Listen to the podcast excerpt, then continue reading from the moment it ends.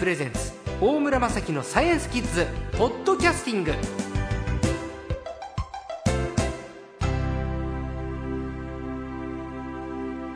さあ今日のサイエンスコーチは略して最高は科学ジャーナリストの寺門和夫さんです。こんにちは。こんにちは。お願いします。質問来てますよ。結構僕も興味深くずっとニュース見てたんですけどこちらね。江戸川区の翔太くん小学校6年生からいただきました僕も何度か行ったことのある葛西臨海水族園のマグロがたくさん死んで寂しいですどういう原因が考えられますか？それから魚って自然界ではどれくらい生きるものなんでしょうか？長生きの魚ってどんな魚ですか？まずは葛西のマグロ？そうですおね。ー大変だったですね。あれね。はい。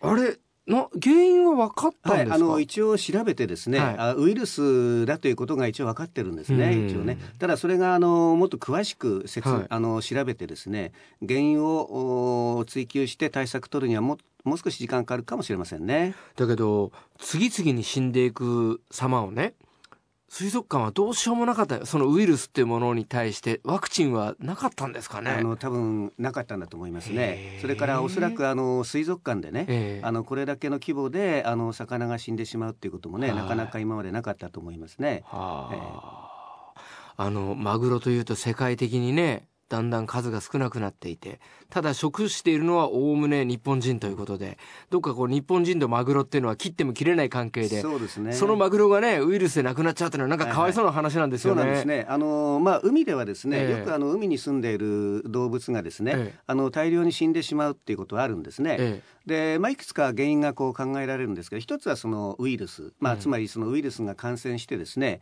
あのその魚なりそれから海の生物にあの病気にしてしまう。ええ。でそのためにあの死んでしまう。例えばその内臓がやられたり、うん。それから脳の神経がやられたりしてですねあの死んでしまうということが一つありますね。はい。それから、まあ、ウイルスではないんですが小さな微生物、うん。特にあの毒を持ったねあの微生物が、えー例えばその体の中に入り込んでその毒が悪さをしてやっぱり死んでしまうってことありますね。あのよく赤潮っていうのを赤潮しますよね。そうですね。はいええあれはやっぱりその毒を持ったそういった微生物が大量発生したために起こる現象なんですね。赤潮ってあの微生物が帯のようになって海の上を浮かんでるのええそうですたまにニュースで映像で見ますよね。はいあれはだから本当にあの毒を持った微生物が大量に発生している現場なんですね。ええええですからそういったところにいる魚はやっぱりその微生物が体の中に入ったりして、うんその毒素で死んでしまうと、あのそういったことが起こりますね。あの変な話ね。僕このニュース聞いた時にさ最初あの魚マグロが死んじゃった時に海に返してやりゃいいのにとか隔離できないのかと思ったんです。ずっとあの葛西の水水槽にいたじゃないですか。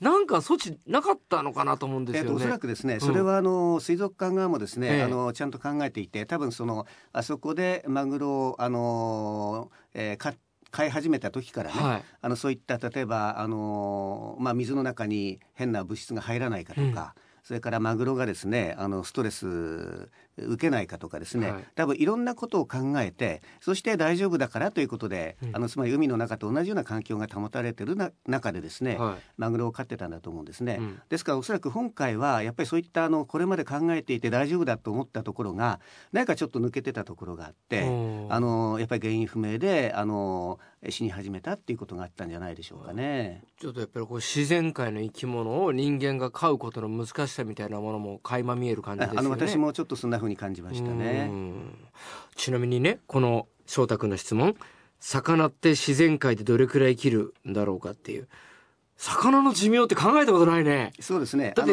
全然考えたことないそうですね。あの実はですね、魚の寿命をその測る方法っていうのはいくつかあります。はいで一つはですね、あの鱗なんですね。で鱗にあのよく見ると年輪みたいなものができて、えー、木の年輪と同じでですね、あの一年に一つその筋ができるんですね。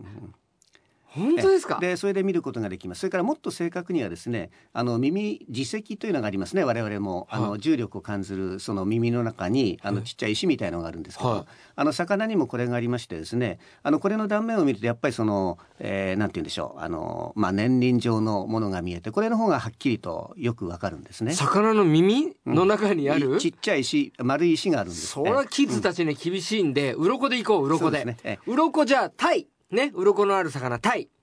タイの鱗、えーあの透明じゃないですか。そうですね、こう筋がこう年輪状に丸くなってるのが多分見えるはずです。年輪状ね？うんうんうんそうです。でその年輪の数を数えるんですね。そうするとえっ、と例えば5年生きた魚はあの5つぐらいこの線が見えてるはずなんですね。神奈川県のみさとちゃん小学校4年生からいただきました。友達の家では猫を飼っています。おばさんが猫に餌をあげるのを見ると美味しそうなので一度でいいからキャットフードを食べてみたいなと思います。でも友達はきっと美味しくないよと言います。人間と動物の味覚は違うんでしょうか？人間のご馳走も動物にとってはそれほどご馳走ではないんでしょうか？それから肉食と草食はどういうきっかけで分かれたんですか？なるほど。まず、キャットフード、ドッグフード、こういったものがあるけれど、確かに匂い嗅いでみると、香ばしい美味しそうな、こう。そうですね。それからあのテレビなんかのええコマーシャルでもすごい美味しそうですよね。ごちそうですよね。ええそうですね。んはいはい。で、これを、美里ちゃん食べたいんだと。一回でいいから食べたいんだと。でもお友達は美味しくないからやめておけって言うんだと。これまずどうですか？あそうですね。まずあのペットフードは衛生上はね、はいあの人間が食べても大丈夫だと思います。そういった意味ではね。ただしあのまあ動物が感じてる味と人間が感じる味はちょっと違うし、はいまあ我々がその犬とか猫がどんな味でをあの食べてるかってわかりませんからね。うんなんとも言えないんですが、あの僕もですねちょっとネットで調べてみたら、ええやっぱりちょっと食べてみたっていう人のあの意見が結構あるんですよね。うんでもやっぱりそれはねあの見てみるとあまり美味しいっていう話じゃないんだけれども、ええ。いろんな味がする。多分それはあのペットフードの種類によって、はい。あのー味が違うっていうことなんでしょうね。へえ。まあただあのあまり美味しかったっていう意見はあなかったような気もしますが、はいはいはい。うん で結局、ね、美里ちゃん、え美味しくないというお友達の判断は正しいんだ。ね。で、あと人間と動物の味覚は違うんでしょうかという部分ですけど、やっぱり味覚は違うんですよ、ね。違うんでしょうね。だから、ただ我々にはそれわからないんで、あの、ペットフードを開発してる会社はですね、はい結局、あの、そういう動物が何を好んで食べるか、はい例えば、あの、鰹節が、あの、よく食べるとかね、それからマグロよく食べるとか、まあ、そういったことで、あの、多分判断して、まあ、そういったものに、あの、まあ、犬とか猫の口に合ったものを開発するということをやってると思いますが、まあ、むしろだからやっぱり、あの、味も大事ですけど、あの、健康の維持ということがとても、やっぱりペットフードの場合大事なことですよね。なるほど。肉食と草食はどういうきっかけで分かれたのですかと最後に。はい、そうですね。はい。あの肉食の動物と草食の動物ってこれ、あの昔からありますね。例えばあの恐竜なんかでも、はい肉食の恐竜とそれから草食の恐竜ありますよね。はいですからそういった意味であの肉食なのか草食なのかってずっと昔の生物が生まれて進化してきた過程の中でもうずっと昔にもう決まってしまってるわけですね。へーだからあの草食だった動物がある時進化して肉食になったということはあんまりないし肉食だった動物があの進化の過程でどっかで、えーまあ、草食になったということもほとんどないと思いますね。で最初はおそらくあの言ってみればその食べ物その一番祖先の動物が何を食べてたか。